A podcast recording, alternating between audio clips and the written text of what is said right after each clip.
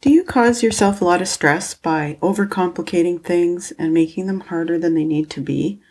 Or by adding on too many things that don't really need to be done, at least not all at one time? I caught myself doing that the other day and I really didn't see it until actually somebody else pointed it out to me.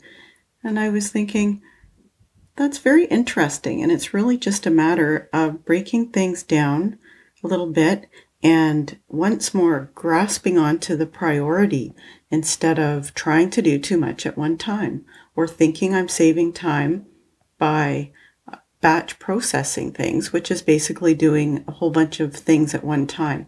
And I have really had a problem with this because it, it can be a very effective way to save time. But if you do it too much, it can create a situation where you're getting a whole bunch of one thing done, but you don't complete a lot of things and you don't progress to the next thing. That so you end up being very unbalanced. And you may see something like that in your life too if you think about it. I used to do this in um, a various a various amount of ways uh, one thing would be taking loads to the uh, salvation army or to the red cross to give away instead of just taking a little bit at a time say every time i went somewhere i, I would just grab a bag that i would have ready i would um, do a big decluttering and get a load full or even two to take. And it would be a great big production. So, all the time that I was doing all that, I was letting a bunch of other things go, for one thing. I was putting it off because I didn't want to do this big thing. It was such a big project that I'd have to wait till I had time to do it and till I was in the mood to do it and all that kind of thing. And so it was really just not a very balanced and productive way to do things. That's a quick example. Books are also another way. I've been clearing out books like crazy, and this has been a huge problem for me. I just recently did my shelves that I used to keep my books on, and by the time I was finished, I was okay, where's my books? Because there aren't that many here.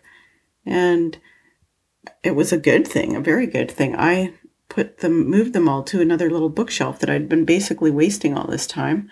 And part of the reason I just figured it would be a big mess because they wouldn't fit. And I had plenty of room to even just set them out decoratively and even buy a new book just for display because I really liked it. And it just sets off the whole bookcase. It's just incredible.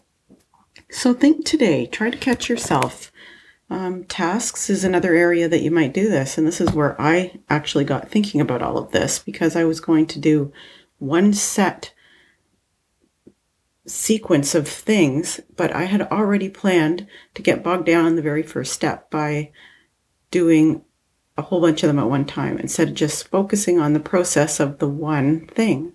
So this is something that you can examine because there really are two points to it.